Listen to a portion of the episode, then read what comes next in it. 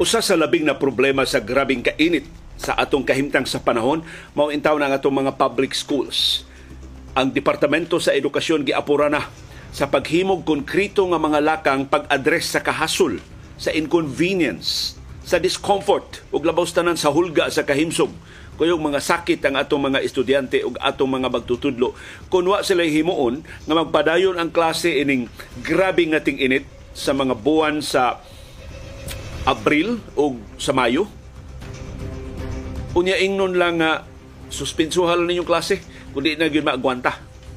So doon na karoy giluwatan nga sugyot ang grupo sa mga magtutudlo una butangan og electric funds ang tanang mga classrooms aron doon na sa dintay gamay ventilation ang mga bata dili sila murag gimbutang sa hurnuhan sa tibok adlaw nila nga klase.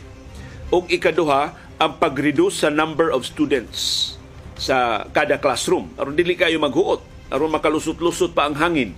Dili kayo ang dinagaang sa lawas imong katapad makapasamot sa imong kainit. Na kining pagbutang og electric fans gibalibaran ng daan sa DepEd kay way kwarta. Labaw na ang pag-reduce sa number of students sa kada classroom kay kuwang maganita og classrooms nag three shifts na manganita sa pipila ka mga eskwelahan dinhi sa Cebu City tungod sa kakuwang sa classrooms. Unsa may mahimo sa Departamento sa Edukasyon pulos na lang tabalibad? Ato na lang isugba sa literal nga grabing kainit sa classrooms ang atong mga bata ug ang atong mga teachers. Ato nang isgutan karong buntaga. Karong buntaga sab ang atong pagpaabot sa mga oil companies pagpahibaw na sa specific nga amount sa lasla sa presyo sa gasolina, sa krudo ug sa kerosene Ingon man kini protesta sa Ukraine batok sa China. Ang China pakita gyud sa kamapilabilabihon niya nga mangistorya. Mura ba siya og feeling howd kaayo nga wa siya regard unsay epekto ana ngadto sa mas gagmay nga mga nasod. Karon iya sang gi-question ang legalidad sa pagkanasod sa Ukraine o sa ubang mga kanhi republika sa Unyong Sobyet doon na may 15 ka mga republika sa USSR. Matod sa China, why basis sa international law ang ilang nationhood, ang ilang independence, ang ilang pagkanasod.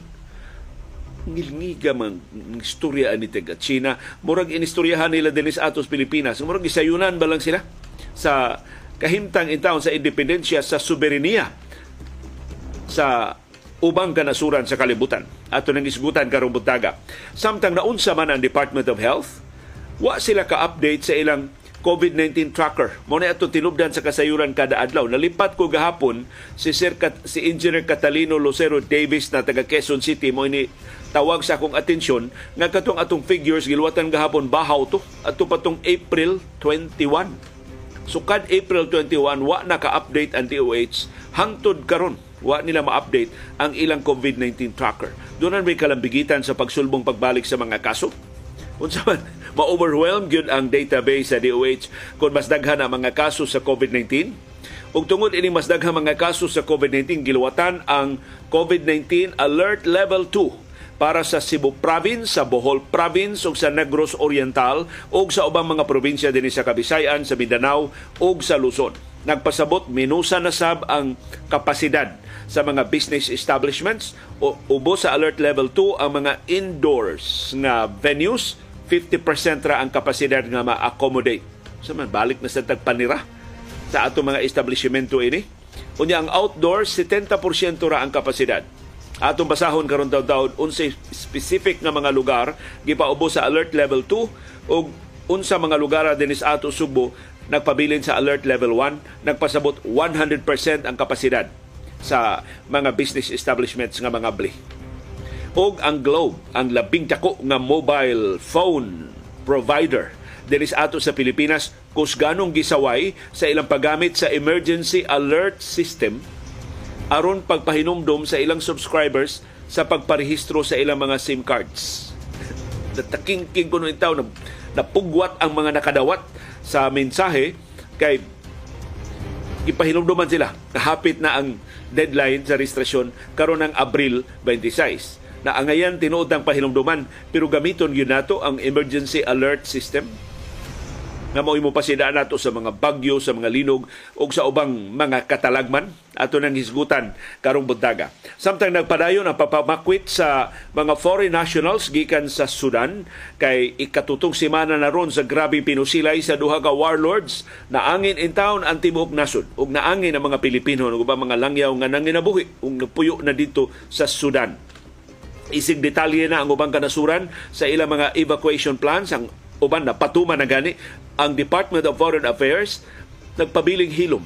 Katapusan na itong nadunggan sa Malacanang di ta kapabakwit sa mga Pilipinon kay gubot ang mga airports. Dili ta kapatugpa og kapalupad og mga eroplano pero ang Saudi Arabia niingon na naapil nilang luwas ang mga Pilipinon sila'y labing una nga nakapabakwit sa mga Saudi citizens o ubang mga foreign nationals gikan sa Sudan adtong niaging simana pero hangtod karon ang DFA, why detalye, naluwas ba tinod ang mga Pilipinon? Pila ba ka Pilipinon ang naapil atong rescue operations sa Saudi? Hain naman karon ang mga Pilipinon? Kano sa mambalik din sa ato sa Pilipinas? Nihit kay detalye ang DFA kung ato nang isgutan ang ilang mga trabaho, ang ilang mga gimbuhaton. Pero kiat-kiat, nanay detalye, sa delegasyon ni Presidente Ferdinand Marcos Jr. padong sa Washington DC kay magtagbo silang US President Joe Biden dito sa White House karong Mayo 1. Nanay pasiuna mga detalye sa delegasyon nga mukuyog sa koronasyon ni King Charles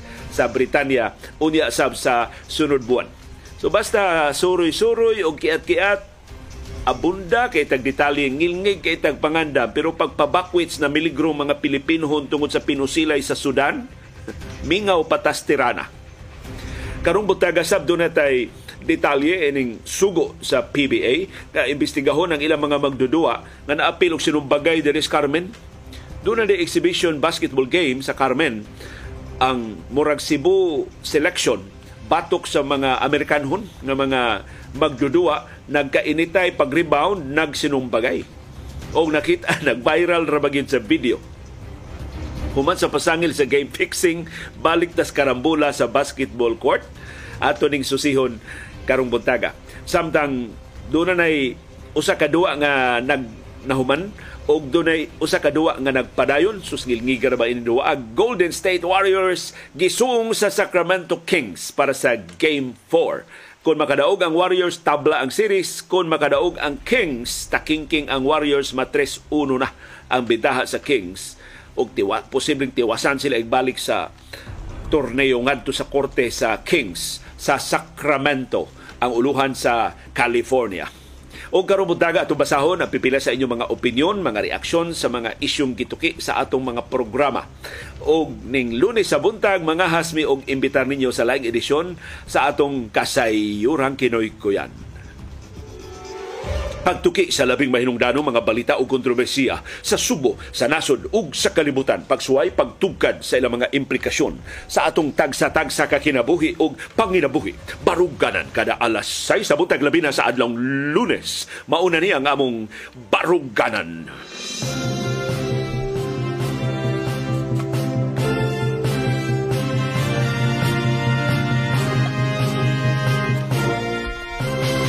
Live gikan sa Bukira Barangay sa Kasili. Sa Konsolasyon maayong Lunes sa buntag Subo, Kabisaya anong Mindanao ug tanang kanasuran sa kalibutan nga nakatsamba ug tan-aw sa atong broadcast karong buntaga.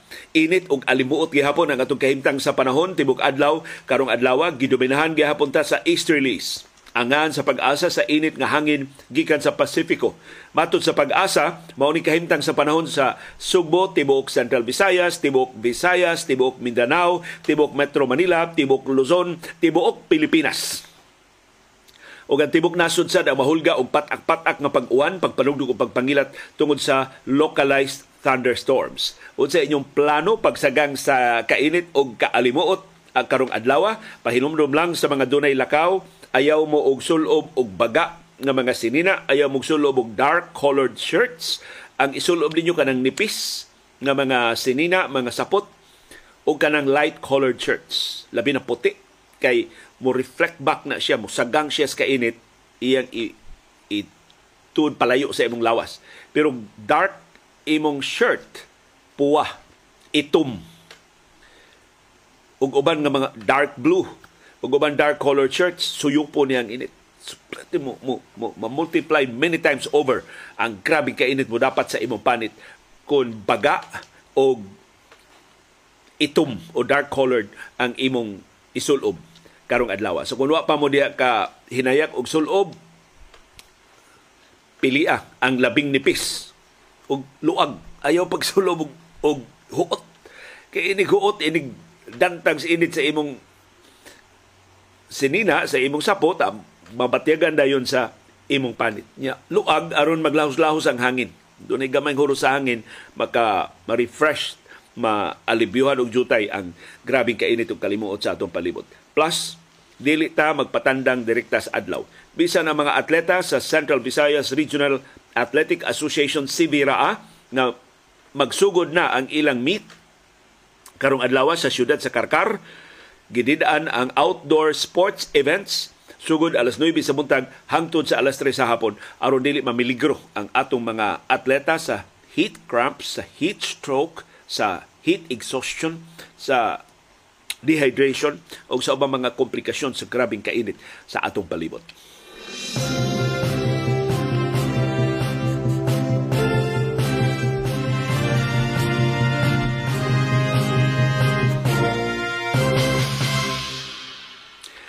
Tungod sa grabing kainit, ang Alliance of Concerned Teachers ni apura sa Departamento sa Edukasyon palihog sige raman mo og press release, sige raman mong press statement, mahimo ba mag pasiugda na gyud ang DepEd og konkreto nga mga lakang unsaon pag-address ang grabing kainit ug kaalimuot sa atong classrooms.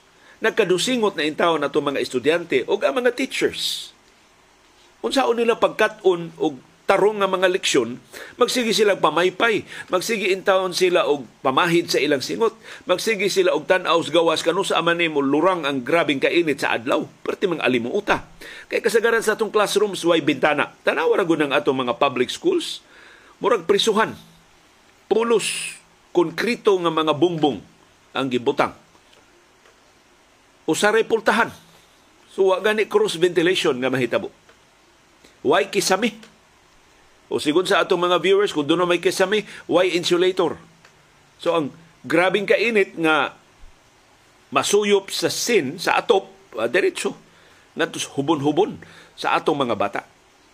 So doon ay konkrito nga mga sugyot ang Alliance of Concerned Teachers just in case nalinga gihapon siyang politikanong ambisyon si Vice Presidente o Education Secretary Sara Duterte Carpio o wa maatiman ang iyang trabaho isip Education Secretary. Unang sugyot nga ilang giluwatan, butangan og electric fans ang tanang classrooms sa mga public schools. And para nako, why lalis? Gikinahangla na ni aging simana pa. Gikinahangla na adtong pagsugod untas ting init karong tuiga. Hain man ang mga electric fans. Giingnan ko sa mga mamaligyaay din he sa kining pipila ba ka mga opisyal sa mga shopping mall siya liw sige mo panaway anang mga produkto sa China. Tanawa ra ng atong section liyo sa electric fans. Say sinta na ka brand sa electric fans sa atong gibaligya din ha. Tanawa, lilia, pulos made in China. So gikas labing barato nga electric fans, ngadtos labing mahal, lig-on kaayo nga og dagway nga electric fans, mulupad ang imong kaspa kun di ka kun mo kumpiyansa ka dihag patandang pulos made in China. So bi, Nganong ako nang gisgutan kay si Vice Presidente Sara Duterte Carpio nag ininsik ni kay feeling close kay ni siya China. Di ka, ka pangayo dito, diligod mangayo, mangumpra ta og electric fans at discounted prices gikan sa China aron atong maapod ang tanang mga classrooms. Pero gibalibaran dayon sa DepEd ang sugyot sa Alliance of Concerned Teachers, why kwarta? Makagahintag minilyon, binilyon ka pesos para intelligence o confidential funds, pero way kwarta para electric funds. Pila ka milyon ka bilyon ka pesos ang gasto atong napo na ka mga biyahe ni Presidente Ferdinand Marcos Jr. kuyog ang usa ka batalyon nga delegasyon sa nagkalilaing kanasuran sa kalibutan. Watay magahin bisan gamay para electric funds sa atong classrooms. Kagrabe naman sabi ni gobyerno ha para kiat-kiat ra ang atong kwarta. Sa labing dinalian, ug labing importante mga panginahanglan sa atong katawhan, labi na sa atong mga bata nga naa sa atong mga public schools, ato silang hikawan sa basic kaayo nga amenity sa electric funds. Requirements na ng electric fan sa bag-o nga classrooms. Labi na mga donated nga classrooms. Kaya naka-donate lagi may classroom, gi-require gid may butangan jug electric fan ang kada classroom nga among gitukod. Pero daghan kaayo mas daghan ang karaan nga classrooms nga wa gyud sukan masukan makakita bisag anino na lang sa electric fan. ug angayan ning ate manon sa DepEd sa labing dali nga panahon. Mas feasible ni kaysa ikaduhang sugyot sa Alliance of Concerned Teachers nga makiangayon sab ang pag-reduce sa number of students sa kada classroom. Kay kung maghuot ang mga estudyante, mo samot ang kainit, ang kalimuot sa classroom. So ang ilang sugyot i-reduce to 25. 25 lang una ka mga estudyante samtang ting init pa na of course nahibaw ang Alliance of Concerned Teachers unsa ka imposible pagpatuman ini maong plano. Kay ang pag-reduce sa number of students sa kada classroom magkinahanglan og pagtukod og dugang classrooms. Wa man sa tay kwarta. Wa man kwarta para electric funds, pagtukod na ba og classrooms. Wa lagi ni maapil sa priority sa atong administrasyon. Kanang labing importante, labing dinalian nga mga panginahanglan na nasuwahi sa ilang listahan, ambot na apil ba na sa ilang listahan sa gastuhan. Nagunas gasto party-party. Nagunas gasto kiat-kiat. Pila ka barangay kapitan gihakot di Boracay, di lang taga Maasin di no? Di lang taga Southern Leyte. Hastang ubang mga lugar tuwa magbakasyon sa Boracay, pahayahay kuno sa baga kay pati mga limuta sa ila, tugsaw sila dito sa Boracay. kinsa man ay kinsang kwarta man ang ilang gigasto. Yawate, bisa ikagahin kwarta para electric funds o para pagtukod o classrooms pero para suroy-suroy Boracay, puerte. Krabiha sa atong gobyerno. Laing gisugyot sa Association, correction, Alliance of Concerned Teachers, i-reduce ang number of school days. Gikan sa 200 kapin karon, himuon na lang 185 ang class days aron gradually mobalik ta sa karaan nga schedule sa musunod nga lima ka tuig anam anamtang mobalik nga magbakasyon ang mga bata sa labing init nga mga buwan sa Abril o sa Mayo. Pasiunang pagtuon sa Alliance of Concerned Teachers niingon daghan ng mga bata ang nangasakit, daghan ng mga magtutudlo ang naospital tungod sa grabing kainit. Duha pa lang ang nabalita. Kadtong nahitabo sa Laguna nga doon na intay mga bata. Nga gihatod yus ospital tungod kay dehydrated tungod sa grabing kainit. Kay nag-school activity man sa sila nga perting inita kapin usa ka gatos ka mga estudyante na ospital sa ilang drill dito sa Kabuyaw sa Laguna nganong gi-schedule sad og udtong tutok ang ilang drill Unya ang probinsya sa Occidental Mindoro ni report sab nga sukad pagsugod sa ting-init niabot ng 145 nila ka mga estudyante ang naospital tungod sa grabing kainit o kaalimuot. Unsa man Education Secretary Sara Duterte Carpio pamulitika gihapon ang imong unahon? Kanusa man kamulili ining imong principal nga trabaho isip Education Secretary pagluwas sa ato mga bata og mga magtutudlo gikan sa grabing kainit o kaalimuot sa di pa sila mga sakit o mga matay simbako.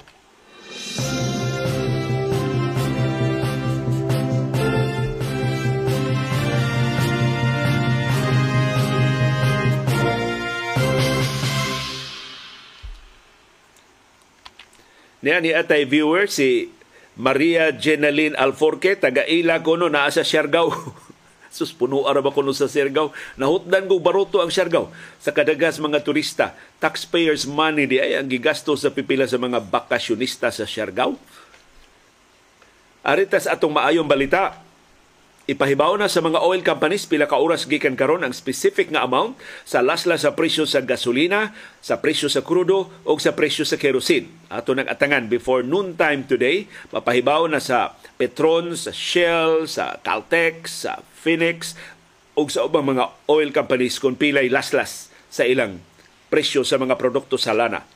Ang bana-bana sa mga eksperto sa industriya sa lana nga sugod ugma laslasan og 1.50 ngadto sa 1.80 kada litro ang presyo sa gasolina.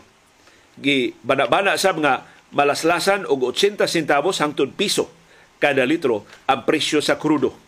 O gibanabana sang malaslasan og 20 centavos ngadto sa 40 centavos kada litro ang presyo sa kerosene. Mo kinagamyan og laslas. Laslas nevertheless. Ang effectivity ana alas 12:01 karon kadlawon para sa Caltex sa clean fuel o sa ubang mga gasoline stations pero kasagaran sa mga gasoline stations ugma alasay sa buntag ang effectivity. So ngadto sa mga motorista, barato man ang presyo sa lana ugma, ayaw sa mong patubil. O kung kinahanglan jud mo mulakaw, karong adlaw ayaw mo patubil og daghan. Ugma na. Itingob dihag patubil kanang tanan ninyong hinipusan para full tank, ugma na na itayada dito sa mga gasoline stations aron kamoy unang maka-avail, appeal sa unang maka-avail ni ining mas barato nga presyo sa gasolina, sa krudo o sa kerosene kay tagsaon ra ni. Ang rason nga nung uh, nalaslasan ang presyo sa lana karong simanaha mao ang kabalaka sa atong global economy. Luya kaayo ang economic data sa Estados Unidos. Dunay dasig nga mga pabrika pero sa kinatibuk ang luya gihapon ang ekonomiya sa China niarang-arang ang ekonomiya sa Europa. Kay dudahan man to kung dunay global recession simbako ang Europa, ang Britanya, Alemanya, Pransya o ubang silingan nga mga nasod mo'y una nga maapiki pero strong ang economic data. Ligon ang economic activities nga gi-report sa Britanya sa niaging simana. So muna nakamiter-miter og jutay wa hingpit mo tibugsok ang presyo sa lana sa merkado sa kalibutan. Mangutana mo ano mo tibugsok man presyo sa lana kung luya ang ekonomiya. Simple ang explanation. Kung luya ang ekonomiya, gamay ra mag-andar nga mga pabrika. Gamay ra ang mugamit og lana. So menos ang konsumo sa lana. So musuda yon ang law of supply and demand. Ubos gani ang demanda, mo taas ang presyo. Koreksyon. Ubos gani ang demanda, mo ubos ang presyo inigtaas sa demanda, mutaas sad ang presyo sa lana. So, balaka ta sa kahimtang sa atong kalibutan ng ekonomiya, pero pasalamat lang una ta sa hilom nga muus-us in the meantime ang presyo sa lana ug mga adlaw.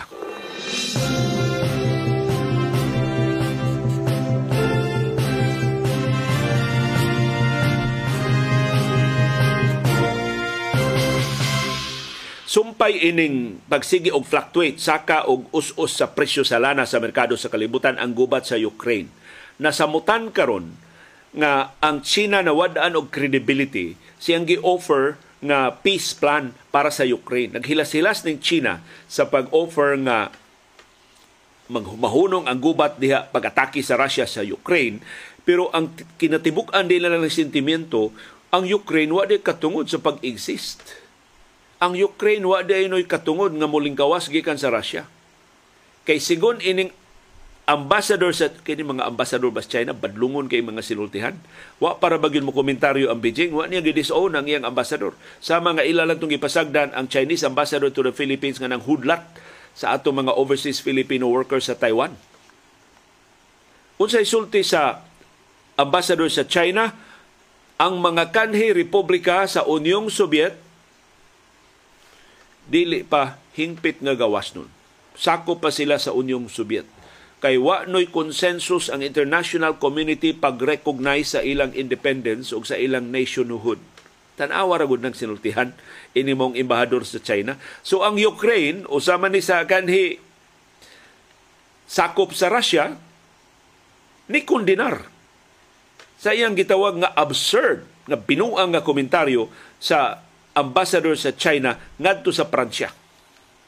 So ang Chinese ambassador to France ni ang nagpabadlong. Iyang gi-question matud ning ambassador sa China to France ang sovereignty sa post-Soviet countries.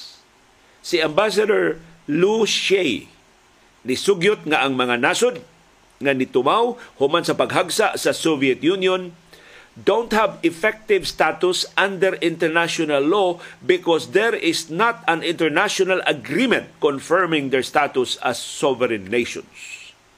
Wa no, wa no napirmahan ang China nga kalibutanong kauyunan nga nag-ila ining maong mga nasod nga sovereign nations.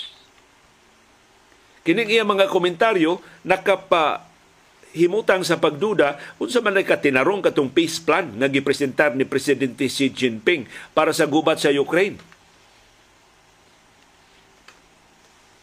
Ang tanang mga kanhi Soviet republics nga nitumaw isip independent nation suman sa pagkahagsa sa USSR atong 1991 naglakip sa kasagaran sa mga sakop sa European Union.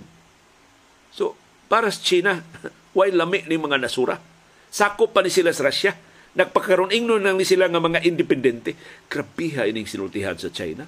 Pupariha gid sa kasalbahi silang sinultihan sa West Philippine Sea. So karon ang tibok kalibutan mo naka bantang, mo nakaklaro unsa ka absurd tinuod ang baruganan ini foreign ministry sa China.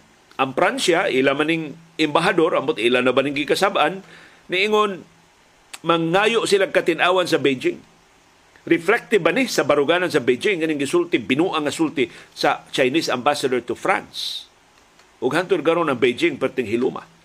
Ang Latvia ni kondinar ini mo pamahayag. Ang Lithuania niingon kung naglibog pa mo nganong di mi motuo sa China sa ilang peace plan sa Ukraine mao ni kay wa de mi lami di de mi nasod sa mga mata sa China. Pero kining mga nasod nga gikan sa Unyong Soviet hagbay ra ning giila ang ilang nationhood ambot nakatuog ti alin ning Chinese ambassador to France pag balita ini nga ang United Nations ni ila na ining mao mga nasod isip sovereign members. So nahimo na silang sakop sa United Nations. Ug di ka lalis ang China sa membership ini mao mga nasod. Kay perti nga mga ilang lipaya nga wa pagidawata sa UN hantud karon ang Taiwan Hantod karon ang Taiwan nagsina pang-apply sa United Nations wa ginadawata sa United Nations kay ang UN naghupot sa one China policy. Usa ra ka China. Ang People's Republic of China ra mo'y ila sa UN o gi dawat isip sakop sa Community of Nations. Nakaroon magpaguryo-guryo ang China nga ang mga kanhi republika sa Unyong Soviet dili mga nasod, dili mga independente nga mga nasod, way mga soberenya ug way lami sa iyang mga mata So niya akong gilista para backgrounder lang, kinsa maning 15 ka mga republika sa USSR before na bungkag ang USSR atong 1991. In alphabetical order, mao ni ang 15 ka mga republika nga mga gawas no na karon. Armenia, Azerbaijan, Belarusia, Estonia, Georgia, Kazakhstan, Kyrgyzstan, Latvia, Lithuania, Moldavia o Moldavia, Russia, apil ang Russia, Tajikistan, Turkmenia, Ukraine o Uzbekistan. So kining 15 ka mga republika sa na, karon except Russia nasuko na pag-ayo sa China. Unsa man ang diplomacy sa China? Di ba ang diplomasya pag-promote sa panaghigalay? murag sukwahi ang tuyo sa diplomasya sa China kung basihan ang sinultihan silang ambassador to the Philippines o ambassador to France. ang tuyo sa diplomasya pagpangintriga, pagpangilad o pagpangitag kontra.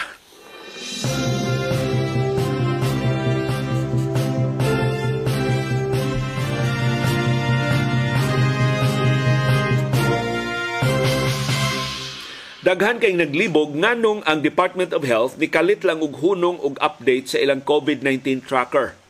Ang DOH ni hunong na ni og hatag og daily bulletins mahitungod sa COVID-19 sa diyang ni menos na ang mga kaso pero nagsigi og update ang ilang COVID-19 tracker. Ug mao intaw na akong lilion, magsigi ko og suhid dihang mga detalye, tan-aw na kung pino kay mga numero ug akong i-report ninyo kada buntag. Kay di man ta gusto nga mabutaan ta, makugang na lang ta. Na unsa na ang bag-o mga kaso sa COVID-19 bakulayo ra to kung musulbong na sab ni pagbalik. Og nisulbong gyud pagbalik kapi na 600 ang bag-o mga kaso kada adlaw sa COVID-19. Pero di na tang kahibaw sa latest figures kay ni undang pag-update sa ilang COVID-19 tracker ang Department of Health. Nga man, hinautway kalambigitan sa pagdaghan sa mga kaso. Dili kaya sa COVID kaya. Kay mga maningan sa database sa Department of Health kung mas daghan ang mga kaso sa COVID-19 ang mga dokumento, ang ilang ilista. Ang latest nga figures gipagawas sa COVID-19 tracker kung imong tan-awon April 21 pa. April 24 na ta karon. Sa to pa wa sila update sa April 22 o sa April 23. Duha na kaadlaw nga way update ang Department of Health. Ug way katinawan, way explanation unsa man mo bakasyon ni og weekend. Hinaot mo resume na ni karong weekday. Kay ting trabaho naman karong adlaw Lunes. Ang mas makapaalarma ang gipagawa sinuon sa Department of Health mao ang resolusyon sa Interagency Task Force IATF batok sa COVID-19 nga nagpahimutang sa probinsya sa Subo ug sa laig 25 ka mga lugar sa nasod ubo sa alert level 2 gikan sa April 15 hangtod sa April 30. Take note, ilan ning gipagawas gahapon April 23. Ang effectivity ay ni April 15. Sus Mao ni estilo sa IATF karon. Supposedly this is very urgent, this is very important. Why lalis? Pero ang effectivity Abril 15 nya gipahibaw ninyo Abril 23 so malipong. Nganong wa man ni mapahibaw sa April 15 kay wa pa mo ka meeting. Nganong wa pa man ni mapahibaw sa April 16 wa pa mo quorum. Nganong wa man ni mapahibaw sa April 17 kay busy pa mo. Sa uban ninyo diha mga trabaho, Naunsa man in tao ning atong IATF? Kay gani na itong na, namatay na ni, nadisban na ning IATF, napadi ay gihapon. Pero wala klaro. So supposedly April 15 hantod katapusan karong buwan na alert level 2 ang Subo, ang Cebu province ug laing 25 ka mga lugar sa Pilipinas. Ya significant kini maong pahibaw Kay sugod unta atong Abril 15 kung nasayo pa pahibaw sa IETF, limitado na ang kapasidad sa mga business establishments sa mga lugar ubo sa Alert Level 2. Apil ang Cebu Province. 50% na lang ang kapasidad sa mga indoor venues ug 70% na lang ang kapasidad sa mga outdoor venues. Pero ambot, ipatuman ba ni sa mga local government units, kaya naanad naman ang mga lokal nga mga opisyal din sa Subo, modify sa mga order sa Interagency Task Force. Nauwahi pa sila og pahibaw, wa pa sila warm bodies nga mo patuman ini. Arogante na kay mga politiko nga mulalis, do na pabaygahom ang IETF sa pagpugos nila pagtuman sa mga lagda. Ug na manifested ni atong IATF sa administrasyon ni kanhi Presidente Rodrigo Duterte na manifested pag-usab nining pag-question sa pipila ka mga politiko dinhi sa Subo sa protocols pagbadlong sa ASF uh, dinhi sa ato ug ako nabalaka mausab ni ang mamahimong reaksyon sa lokal nga mga opisyal di sila mutuo ini maong lagda sa IATF. But nevertheless, may tiling mahibaw ta unsay mga lagda nga dili nila tumanon. Mao ni ang lista sa mga nasod nga gipaubo sa alert level 2. Sa ato pa, limitado na sa ang kapasidad sa ilang mga business establishments. Benguet, Ifugao, Quezon Province, Palawan, Camarines Norte, Masbate, Antique, Negros Occidental, Bohol, Cebu Province, Negros Oriental, Leyte, Western Samar, Lanao del Norte, Davao de Oro, Davao del Norte, Davao del Sur, Caraga, Bangsa Moro Autonomous Region sa Muslim Mindanao, Davao Occidental, North Cotabato, Sarangani, Sultan Kudarat, Dinagat Islands, Basilan, Maguindanao, Sulu ug Tawi-Tawi. Mao ang 26 ka mga lugar apil ang Cebu Province ubo sa alert level 2. Makalibog pagid ni. Kay nihatag sa duglaing pahibaw ang IATF nga magpabilin sa alert level 1 ang ubang bahin dinhi sa ato sa Subo. Di lang ang mga syudad nga dili sakop sa o dili makabotar sa Cebu Province, dili ubos sa jurisdiction sa Cebu Province, hastang mga lungsod o mga syudad ubos sa Cebu Province, doon na sa alert level 1. So dili tibuok Cebu Province ang alert level 2. Nagpabilin sa alert level 1 ang Cebu City, Lapu-Lapu City, Mandawi City. Ang Mandawi City, kabahin na ni sa Cebu Province. ug ang Sikihor way lalis na si Kihor kay mas nag, mas gamay pa ganin nagkaso kay nato dinhi sa Cebu City sa Metro Cebu. Doon ay mga lugar sa Cebu Province nga dili level 2. Gamay ra ang ilang mga kaso sa COVID-19 so magpabilin sila sa alert level 1. Pasabot up to 100% ang kapasidad sa ilang mga business establishments. Mauning mosunod. in alphabetical order. Alcoy, Bourbon, City of Naga, City of Dalisay, Oslob, Pilar, Poro, Santander ug Tudela. Sa ato pa ang wa manganli alert level 2. So diya sa Talisay ang Minglanilla maori level 2. Ang Naga ug Talisay nga mao'y nagtunga niya level 1. Ang Karkar level 2 hangtod Oslob. Ang Oslob level 1 pa, ang Santander level 1 pa. Sa Camotes, tulo ra kalungsod ang level 1. Pilar, Poro ug Tudela. Ang San Francisco level 2. Mandawi, Lapu-Lapu ray level 1. Ang Cordoba level 2. Kamis Consolacion level 2. Liluan level 2. Wa man manganli sa mga lugar ubos sa level 1. Sa Bohol, di sab tibok Bohol ang level 2 Nagpabilin sa level 1 ang Tagbilaran City, ang capital city sa Bohol, ug ang mosunod nga mga lungsod in alphabetical order. Albuquerque, Balilihan, Batuan, Calape, Corelia, Dimiao, Duero, Garcia Hernandez, Hagna, Lila, Luay, Lubok, Maribohok, President Carlos P. Garcia, San Isidro, San Miguel, Sevilla o Sikatuna sa Bohol. Dili sab tibok Negros Oriental ang ubos sa level 2. Nagpabiling level 1 kay mas gamay og mga kaso sa COVID-19 ang mosunod nga mga lungsod og syudad sa Negros Oriental in alphabetical order. Amlan, Bakong, Dawin, Dumaguete City, Valencia ug Sambuangita.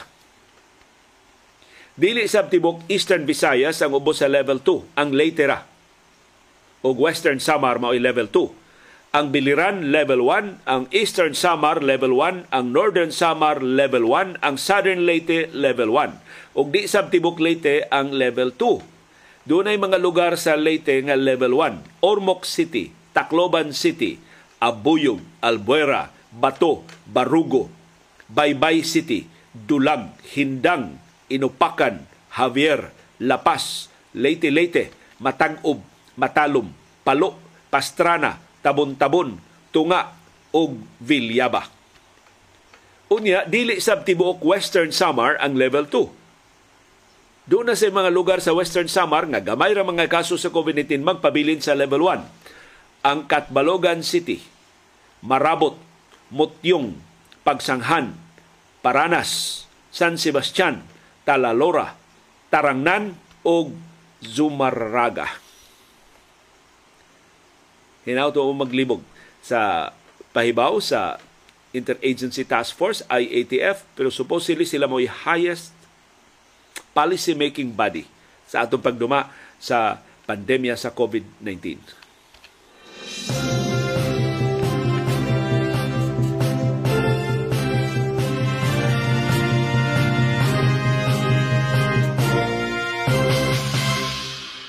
o gibasol ang Globe Telecom nga supposedly mo atong biggest mobile provider din sa Pilipinas kay gahapong adlaw Domingo ilang gigamit ang emergency alert system kasagaran gamiton atol sa mga bagyo, mga linog o ubang katalagman pagpahinumdom sa ilang subscribers nga hapit na ang deadline sa rehistrasyon sa mga SIM cards. Matod sa mga subscribers na pugwat sila, unnecessarily na alarma sila sa mensahe sa Globe. Munang ilang gi tawag ang atensyon sa National Telecommunications Commission NTC o sa Department of Information and Communications Technology DICT tarong ba ni ang paggamit sa Globe wa ba na abusuhi sa Globe ang emergency alert system. Duha ka alerts ang gipada sa Globe. Unya polos gi tag nga extreme ang mga alerts sipa ra ba kay tingog sa mga telepono? Bisag ang telepono imo nang i-reduce ang figure ang volume inig tingog aning emergency alerts ang maximum nga volume mo imong babatian. Ang duha ka emergency alerts nga mensahe sa Globe do na lay gintang nga tag 10 minutos. Pero ako naman ko'y Globe wa ko kadawat sa emergency alert. Maybe tungod kay rehistrado nako sa SIM card. Ang akong SIM card sa Globe. Gipahinumduman ang mga Globe users o giawhag ang mga Globe users pagrehistro sa ilang mga SIM sa dili pa ang deadline karong April 26. So 24 na ta karong Lunes, 25 ugma Martes, Miyerkules na ang deadline sa registrasyon sa mga SIM. Ang mga subscribers nakadawat de ining emergency alert since April 19. So dili dungan. Dili gahapon tanan nakadawat. Dunay nakadawat ato pang April 19. Usa in taon kuno ka subscriber naglinya siya sa usa ka supermarket sa dihang nitingog ang iya cellphone perting kurata sa mga nagsunod niya sa linya.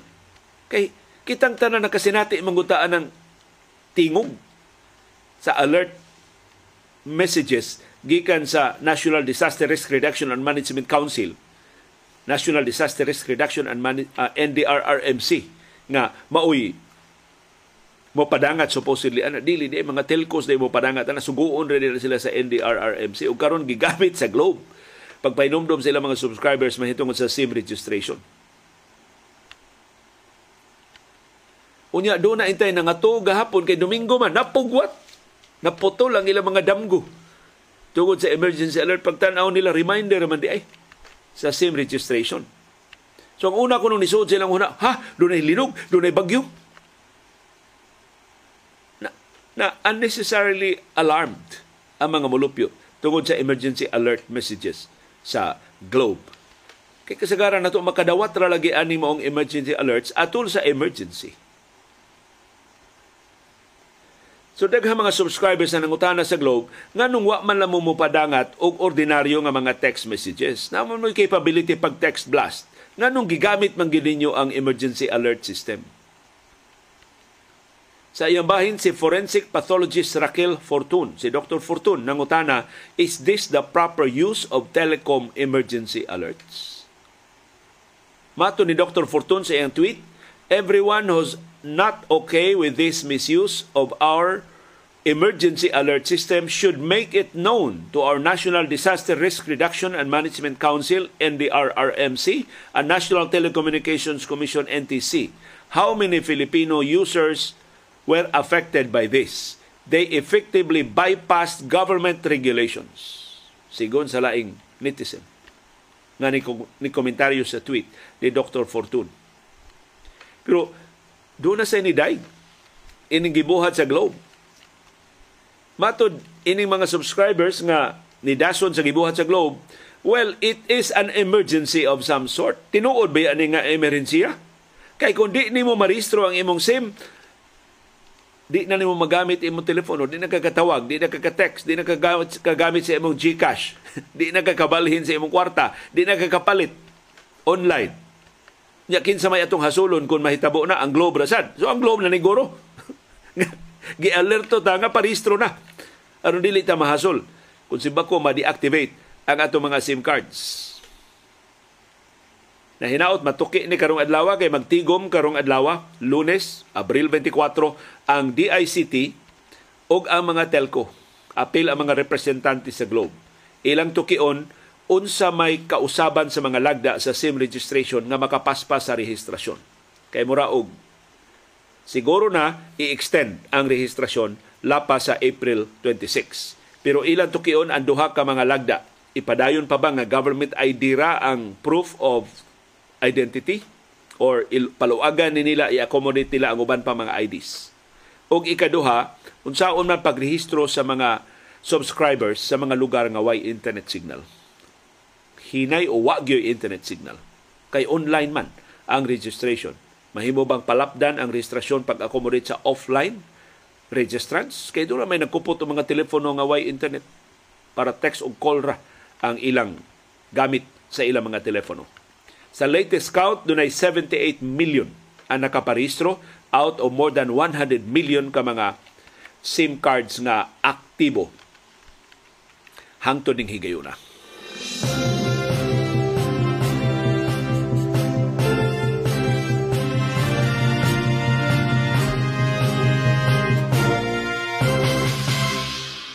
Samtang nagpadayon ang bangis nga pinusilay sa duha ka warlord sa Sudan, nagkarakara na sab ang nagkalilaing kanasuran sa pagpabakwit sa ilang mga mulupyo aron dili maangin sa duguon nga pinusilay. Sus gatusan na ra ba? Kapinas upat ka gatos ang nangamatay, kapin tuto ka libo na intawon ang samaran. Ya, unsa ang pag-atiman nila hasta mga ospital na tusak-tusak man sa mga bala. Ang mga doktor gikas ubang kanasuran di man kasud. Kay gibabagan man ang mga pantalan Di man katupahan ang mga airports sa Sudan tungod sa grabe nga pinusilay. Ang main airport sa Khartoum, nga may capital sa Sudan, mao'y nahitabuan sa grabe nga pinusilay. Pero kontrolado na karon sa paramilitary nga Rapid Support Forces RSF. Ug mao ni sila gikasabot sa Estados Unidos mao tong na, hida, na pahigayon ng evacuation kahapon sa mga American nationals gikan sa US Embassy diha sa Sudan Pipila ka mga evacuations ang niagi sab sa pantalan sa Sudan, sa Red Sea nga dunay distansya nga 850 kilometers gikan sa Khartoum padung sa pantalan sa Sudan. So perting layo ah. Akong gikwintas mapa ang kining distansya nga 850 kilometers murag katulo ka magbalik-balik from Daan Bantayan to Santander. Mao na siya ang inguna na kalayo. Unya along the roads, pinusilay. Doon ay binumbahay. Doon ay mga airstrikes. Sulisod intawang kaayo ang pagpapakwit sa mga langyaw. Motong ang mga heads of state na nawag, iniduha ka mga warlords, mahimo ba? Padayon na mong pinusilay sa ubang lugar sa Sudan, pero kaning among agianan, mahimo ba di nyo hilabdan sud sa pila ka oras aron makalahos ang among mga nationals, gikas Khartoum padung sa Port of Sudan, total di man ta kontra Nganong apilon man ninyo pinusila yung among mga mulupyo. O mao na ang gibuhat sa ubang kanasuran sa kalibutan. Ikumparar palihog sa atong gibuhat sa Pilipinas. Ang Saudi Arabia mo'y labing unang ni-report sa malampuson nga evacuation sa mga Saudi citizens o sa mga Pilipino o sa ubang mga langyaw diha sa Sudan. Ang Saudi Royal Navy mao'y gigamit, naval ships mao'y gigamit sa pag hakot sa kapin 150 ka mga mulupyo sa Saudi o sa mga mulupyo sa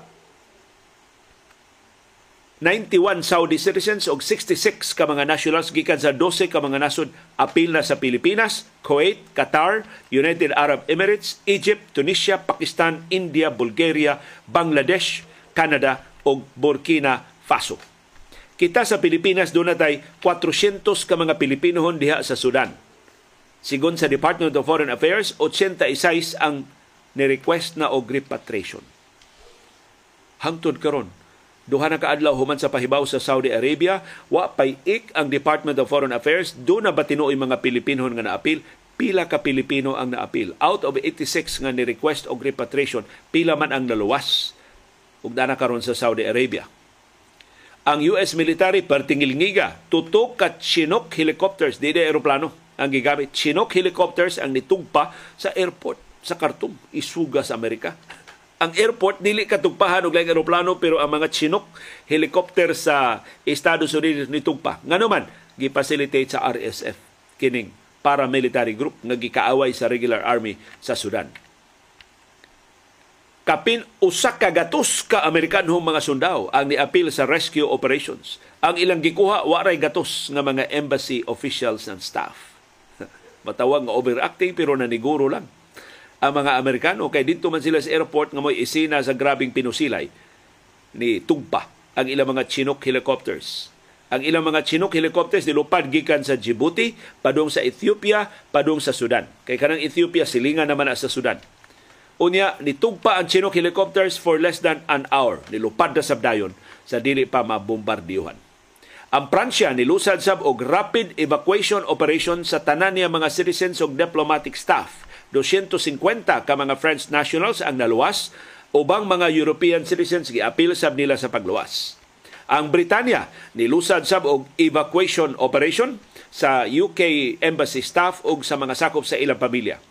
Ang Turkey nagsugod sa ilang operasyon kadlawon pa gahapon sa Domingo ilang gikuha ang 600 ka mga Turkish nationals gikan sa duha ka Khartoum districts. So nag-road trip ni sila padung sa pantalan sa Sudan. Dito sa habagatan nga syudad sa Wad Madani. pero ang plano ilang gipostpone gikan sa usa ka site sa Khartoum sa dihang nakadungog silang pag-ulbo sa kadalanan duol sa moske nga mo unta mo ilang tapukan.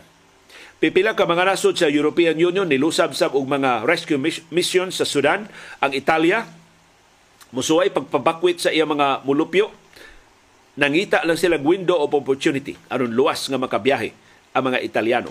Ang Dutch Foreign Ministry ni Pahibaw appeal sila sa international evacuation operation. So doon mga nasod nga nagtinabangay na, nag-organisar na og international mission. Ang Germany ni abort sa ilang evacuation plan para sa iyang mga citizens gikan sa Sudan adtong Miyerkules adto pa dito Miyerkules mag-una-una unta ang Germany tuto ka military transport planes padung na unta sa Sudan aron pagkuha sa 150 ka mga German citizens gipabalik kay di luwas ang ilang pagtugpa sa Sudan. Ang Greece ni relocate na sa ilang Air Force aircraft og mga sundao padung sa Egypt aron nga duol na lang paglusa dayon og rescue operation sa mga Greek o mga Cypriot citizens gikan sa Sudan. Ang Jordan nagsugod siyang evacuation sa 300 ka mga Jordanian citizens uban sa tabang sa United Arab Emirates o sa Saudi Arabia. Ang Iraq ni pabiya na sab sa ilang mga kawani sa embahada sa Khartoum adto pang Sabado ug pagka Domingo ang 14 nila ka mga molupyo ni abot na sa pantalan sa Sudan. Ang Lebanon ni pahibaw sa isinta sa ilang mga mulupyo ni biya na sa Khartoum pinagi sa road trip o luwas na sa ilang evacuation pinagi sa pantalan sa Sudan. Ang Libya ni pahibaw nga giseraduan ang ilang ibahada sa Khartoum o gipabakwit na ang 83 nila ka mga opisyal gikan sa Khartoum padung sa Port Sudan ang South Korea ug ang Japan ni deploy na sab sa ilang mga puwersa sa kasilinganan nga mga nasod aron mas duol nga makaadto dayon sa Sudan kun luwas na ang pagluwa ang pagkuha, pagpabakwit, pagrescue sa ilang mga mulupyo. Ang Sudanese Army niingon sila mo ibahala mo facilitate sa pagpabakwit sa mga diplomat sa China. Niligigas China, wa gani mo padag puwersa dito gisugo lang army sa Sudan. Psst. Luwasa mo mga Chinese officials diya So ang Estados Unidos tuwa kapusta sa paramilitary group. Ang China niya kapusta sa Sudanese Army. Kini duha ka grupo mo ay nagpinusilay. Managlailahi ang ilang mga principles, ang ilang mga loyalties.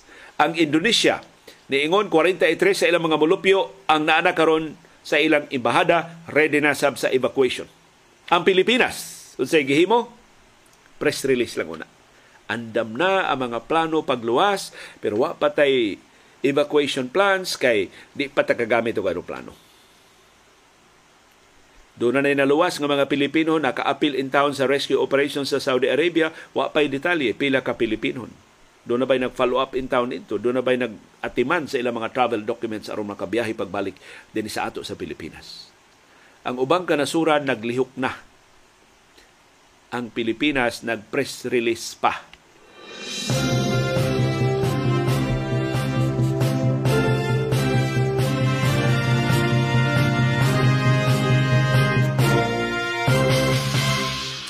ay laing problema ang Philippine Basketball Association. Gawas nga nagpadayon ang ilang investigasyon sa mga pasangil sa game fixing. As far back as 2018 karon mas labas ning kontrobersyaha doon ay sumbagay nga ni Ulbo dito sa Carmen. Og nag sa Carmen sa miyan Subo og naglambigit og pipila ka mga magdudua sa PBA ipatawag sa PBA ang mga magdudua na appeal ining sinumbagay diha sa exhibition basketball game adtong Sabado ni sa gabi. Pipila sa mga gipatawag sa PBA nga naapil sa sinumbagay mao si JR Kinahan sa Inlex o si Bio Belga sa Rain or Shine. Silang duha kabahin sa team nga ni duwa batok sa Sirius Star o sa ni ka team sa mga magdudua gikan sa Estados Unidos. Ang sinumbagay ni Ulbo sa dihang si Kinahan og usa ka magdudua sa Sirio Star nag-ilog og rebound sa bola. Ang import kadto kuno taga Sirio Star mo unag sukmag. Si Kinahan ni baw sa og sukmag pero wa no makaigo. Hang anton nga nabuwag sila. Si Belga nakit-an sab ni labay og bola sa laing foreign player. Tungod ini, wa na madayon ang duwa. Giundang din duwa des Carmen. Ang ubang PBA players nga gikatawong na appeal ining exhibition match mao silang Gio Halalon sa Magnolia og si Robert Bolick sa Northport. Ubos sa lagda sa PBA, ang mga players kinahanglan dunay permiso sa ilang mother teams sa di pa sila maka-appeal og mga exhibition games atol sa off-season. Matod ni PBA Commissioner Willie Marshall, mas dakong multa ang atubangon ini mga magdudua nakigsinumbagay pa sila o kung wa pa sila pagtugot gikan sa ilang mga mother teams. Mato ni Marshall makigtagbo siya sa mga magdudua karong si Manaho man sa draw sa FIBA Basketball World Cup gitakda karong Abril 29. Ang duwa dito ipahigayon sa Carmen Municipal Gym sa lungsod sa Carmen. Kabahin sa duha ka duwa nga exhibition series nga giorganisar sa North Ball. Ambot na dayon ba kinsay nakasuhito diri siyudad sa Mandawi kay gabii ang schedule sa doon. Nagkasinumbagay na mas Carmen, abot na dayon pa ba ang exhibition game gabi diri sa Mandawi. Ang video ining sinumbagay mao'y nag-viral ug na mo nang napugos ang PBA sa pagpangimbestigar Si JR Kinahan nakit-an nakigsinumbagay gyud. So dili di nga hana-hana lang sumbagay gyud ang nahitabo sa langyong magdudua og ni Kinahan. Kini di ang sinumbagay ni sunod ni sa free throw sequence nga ang foreigner nakit-an nga nikalit lag sukmag sa 38 anyos nga si Kinahan. Samtang nagposisyon sila para sa rebound. Si Kinahan ni Baus pero pag tuyok niya og sukmag, wa niya maigo ang langyaw. Si Belga kanhi frontcourt partner ni kinahan sa Rain or Shine. So amigo ni silang duha. Nakit-an sa nga nilabay og bola sa langyaw nga gikasinumbagay ni kinahan. Si Belga og si kinahan pulos nagduwa ubos sa Team North Ball uban ni Robert Bolick sa Northport og ni Gio Halalon sa Magnolia kining maong basketball game dito sa Carmen mao ang panagsangka sa North Ball og sa Sirio Star. Ang North Ball Cebu-based nga team gisakpan sa Cebuano All-Stars. Samtang ang Sirio Star team sa mga streetball players gikan sa Estados Unidos. Sa pagkahitabo sa sinumbagay, labaw ang Sirius team 93 batok sa North Ball 81. Doon na pa'y 4 minutos 37 segundos na hibilin sa final period. So fourth quarter na rin nahitabo ni maong sinumbagay.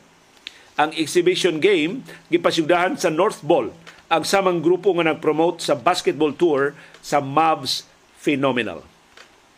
Human sa ilang malampuson nga tour sa Kabisayan ug sa Mindanao, ang Sirio Star Pilipinas basketball team nanong dinis ato sa Subo. Sumota to duha unta to kadua na dayon gyud ang duwa sa Carmen pero wa mahuman amot na dayon madua sa Mandawi. Arita ni sa Mandawi City Sports and Cultural Complex kagabi ipahigayon ang duwa.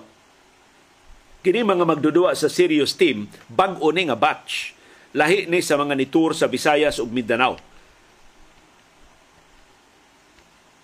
Ang mga PBA players nga silang JR Kinahan, Marion Manggubat ug Robert Bolick mukuyog sa Cebuano All-Stars nga silang Emmanuel Gokong, Froilan Manggubat og Steve Nash Enriquez.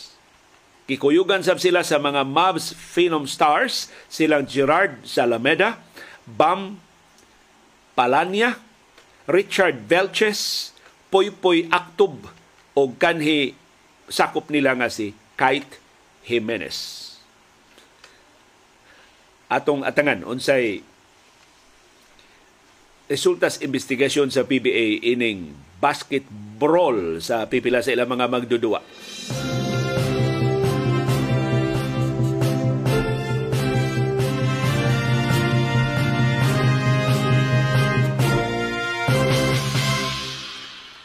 ug maogi pagkahuman sa kulbahinam nga duwa sa Sacramento Kings nga nanong sa Golden State Warriors ni daog ang Warriors 126 125, grabiha, one point victory ang nakuha sa Golden State Warriors sa ilang kaugalingong home court pating higpitas sangka So tabla na ron ang series, 2-2. Duhay daog sa Kings, polo sa ilang home court, duha sa daog sa Warriors na palalipdan sa duha ka teams ang ilang mga home courts. Ngilngig kining maong sangka. Ang unang duwa alauna ganin kadlaw na humanasab ni daog ang New York Knicks batok sa Cleveland Cavaliers. Dito sa korte sa Knicks sa Madison Square Garden, 102 ang Knicks, 93 ang Cavs. Apiki na silang Donovan Mitchell o kaubanan, 3-1 na ang pabor sa Knicks. Tulunay daog sa Knicks, usa pay daog sa Cavaliers. So posibleng tiwason ni sa New York Knicks sa Game 5 anha balik sa korte sa Cleveland sa Ohio. Samtang ang nahitabo ganinas duwa sa Golden State Warriors nga malampuson kaayo wa nila himo ang starter si Draymond Green. Human siya ang pagkasuspenso ni sugod si Draymond sa duwa gikan sa bench. So nahimo siyang reliever. Kay epektibo man ang first five ni Steve Kerr nga iyang gideploy sa diyang suspendido si Green. So mao gyapon ilang gisuwayan atol sa Game 4 o malampuson. Ni daog yun ang Golden State Warriors batok sa Sacramento Kings. Alas 7 karubutang nagsugod na ang duwa sa Boston Celtics nga tuwa manung sa Atlanta Hawks. Labaw karon ang Celtics sa series 2-1. Alas 9:30 karong buntag ang Denver Nuggets manung sa Minnesota Timberwolves. Ang Nuggets nag-una na sa series 3-0. So usa na lang sab ka duwa daog ang kinahanglan sa Nuggets aron mo abanti na sa semifinals sa Western Conference. Og balita mahitong ni Yanis Antetokounmpo nagsugod na siya sa individual workout kagahapon samtang idanay nga ni-recover gikan sa iyang back injury. Pero batok batlod sa head coach sa Milwaukee Bucks nga si Mike Budenholzer, wa pa siguro makaduwa ba si Yanis unya sa Game 4. Og ning higayuna akong i-acknowledge ang tabang atong nadawat gikan ni Ray Invidiado pila man ang gihatag ni More 45 pesos ang gihatag ni Ray Invidiado nga suporta aron nakalahutay ang atong programa pinagi sa super chat sa YouTube.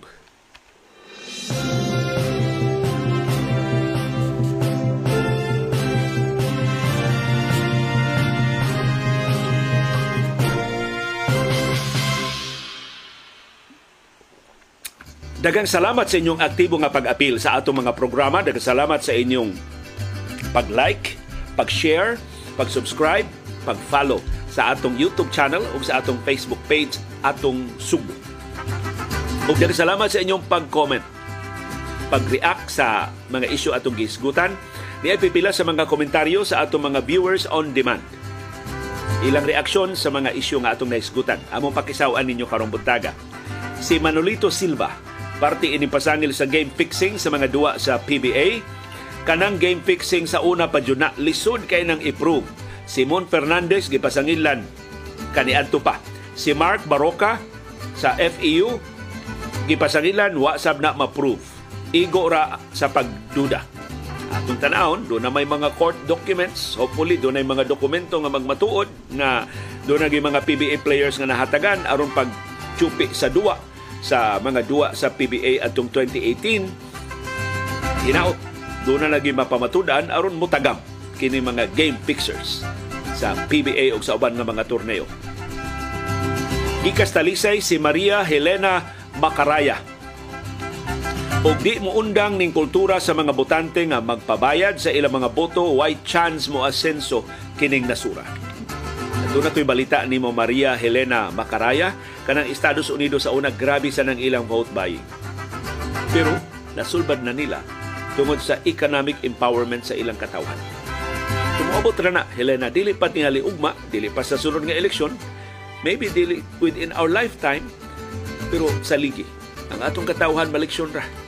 It will take at some time. It will take years, it will take decades, pero maliksyon ra sila. Sama nga ang ubang kanasuran ni Agisap ining atong giagian Manghinaot lang ta na mas paspas nga maliksyon ang atong katawan sa di pa marabin, marabanit kining nasura mahibalik na ang kaligdong sa atong mga butante ang pag-isip nilang balaanon sa ilang katungod sa pagpili sa labing tarong, labing takos nato nga mga leader. Samtang gikan sa Baltimore, si The Batch 1995 nangutana, we're wondering how Vicente Yap Soto is related to the San Diego clan who owns the old mansion along Mabini Street, Parian. This is very interesting. Maayo ni imong gi hisgutan batch akong suyag pangutana si Val San Diego kay ila man na kanang bahay sa karaang sa Parian kanang karaang bahay sa Parian nga ilang yung gipreserbar tinuod no? Unsay ilang relasyon ni Vicente Yap Soto. Ang batugan na si Don Vicente Soto. Sa karaang Subo. O si Raul Herrera. Doon siya obserbasyon sa atong programa. Maayo kay naanay video section diri sa notes area. Kung mahimo pwede basad mabutangan og links ang kada section aron dali ra mo switch to separate sections. Salamat kaayo daan. Raul naguna-huna ko ana pero di pa lang ko kamao. Sa lang Raul mag tungod imong ining imong sugyot magtuon na lang yung kog tarong kanang mga timelines nga inyo makitaan sa kamong mga mag-view on demand magkakita mo unsa nga ang tawag na timestamp. Asa nga portion sa programa naghisgot ta, ta sa unsa nga issue. Kung mahimo unta i-convert na og link aron inyo lang nang i-click dad-on mo atong bahin sa video nga naghisgot ta sa isabong naghisgot ta sa kontrobersiya sa Negros Oriental naghisgot ang NBA so dili na mo mag karon tinuod lisod inyong pagtan-awon ang timestamp inyong tultulon dito sa inyong player sa YouTube or sa Facebook. Nagkasalamat Raul Herrera nga nakabantay di ka ng maong innovation nga atong gihimo. Si Roel Masendo Mayo unta ma-materialize na ng gadget nga dili na ta magkinahanglan og phone. Ang iyang gipasabot kadtong personal assistant nga ato lang isuod sa atong bulsa pero mas gamay kaysa cellphone o mahimo na ang mga trabaho sa telepono. Makatawag, makadawat og tawag, pinagi na ni ining wireless, screenless, phoneless nga personal assistant. Gadget ni nga gipahibaw sa Humane, kining startup company sa mga kanhi opisyal sa Apple. O si Rebecca Madali, mahitungod ng bagong innovation, The Pros and Cons of Technology. Daghan na sa mawad ang trabaho ang bagong gadget. Di na kinahanglan og sekretary, pero di pwede sugo og patimpla og kape. Imong sekretary ang masugo og timpla og kape. Tinuod, doon Dunay ang teknolohiya ato magamit sa pipila ka butang pero di nato kapulihan ang tanan. Doon gihapon tay expertise nga kitarang mga tao, dili mga robots, dili bagong mga teknolohiya, dili artificial intelligence ang makahimo.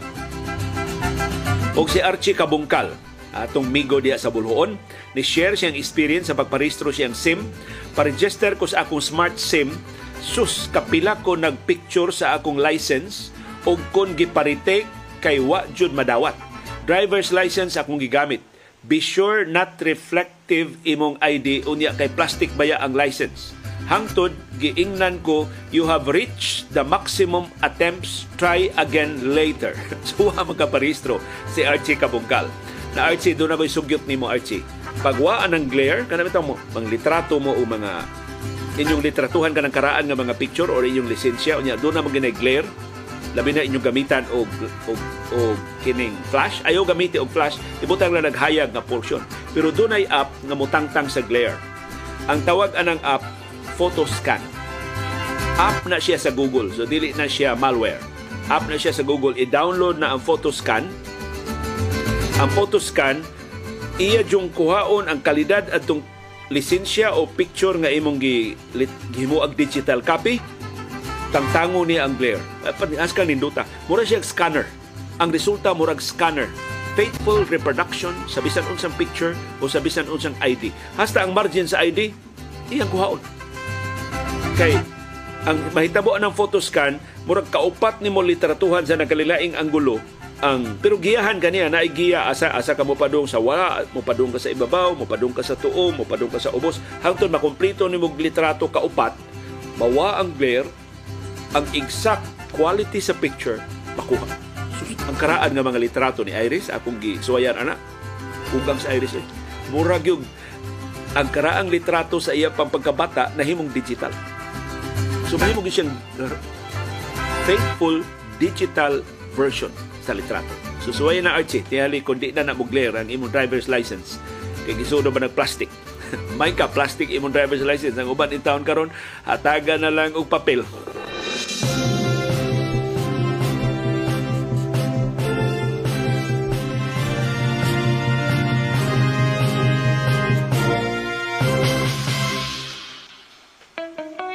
Dunay dagang matang sa kasayuran. Dunay kasayurang pinadailang dali rang mahibawan. Dunay kasayurang mapuslan ang ayang patalinghugan. Dunay peke nga kasayuran dili angay tuuhan. Dunay sa kasayurang gitaguan, gilumluman ang ayang kuykuyon sa katawhan. Kasayurang kinoy-kuyan. Doon na tayo viewers nga na kuryoso atong item sa land grabbing dinhi sa Subo, dakong negosyante ang nangu nilampos kasagaran sa ilang mga kaso.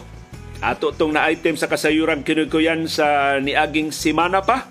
Daghan kaayo ako nadawat nga pangutana nangayo og dugang detalye adtong itema busa karong buntaga atong tubagon ang ilang pakisusi nila. Malampuson kining grupuha tungod sa ilang kakonsabo sa mga ahensyang moandam sa mga titulo. Bisan mga huwes nga tugpahan sa ilang mga kaso, ilan ng mga kaila og hagbayrang gikontrato. Ang ilang koneksyon ni abot gyud gani sa Korte Suprema, maong naglisod og panagang ang mga target nila. Nangapildi ang kasagaran sa ilang gikiha na ilugan gyud in town sa yuta nila. Labi na kon ang ang og abogado og kwarta mailugan gyud yuta ning mang ning, negosyantiha. Pero napanid-an ang negosyante ni kalit lang og kaluya na diagnose og sakit nga puwerteng grabiha. Usa sa gibasol siyang suod nga mga higala mao ang pagsuway pag-ilog sa yuta dinis atua nga gituguran og simbahan nga labihan ka inila Grabe ha. Hastang simbahan wa pa sa ilua. Giapil og target ining grupuha. Gidudahan sa mga higala sa negosyante ni Lihok na yung ginoo. Pagbadlong ining negosyante nga labihan kamal dito. Way kinutuban ang iyang kakaraho. Hastang simbahan iyang giperhuisyo.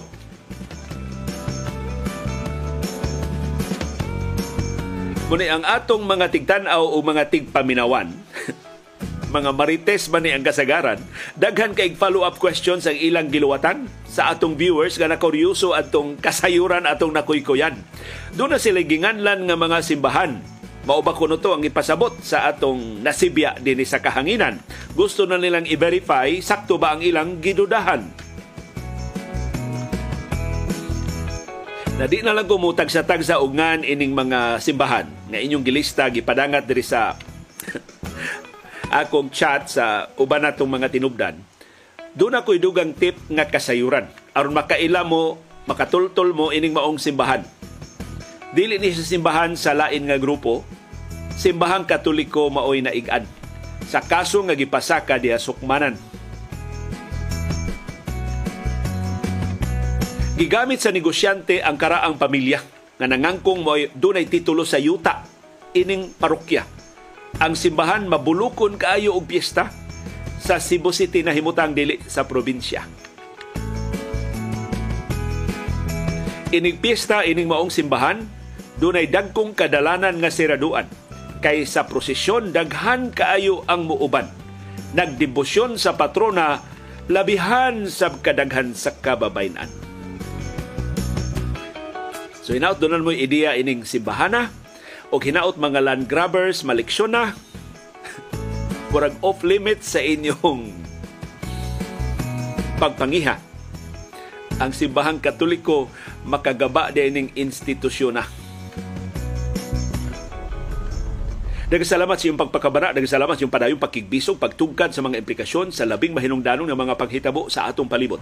Aron kitang tanan, makaangkon sa kahigayonan pag-umol sa labing gawas nun, labing makiangayon, o labing ligon nga baruganan. Maukad to ang among baruganan. Unsay imong baruganan. Nagasalamat sa imong pakiguban.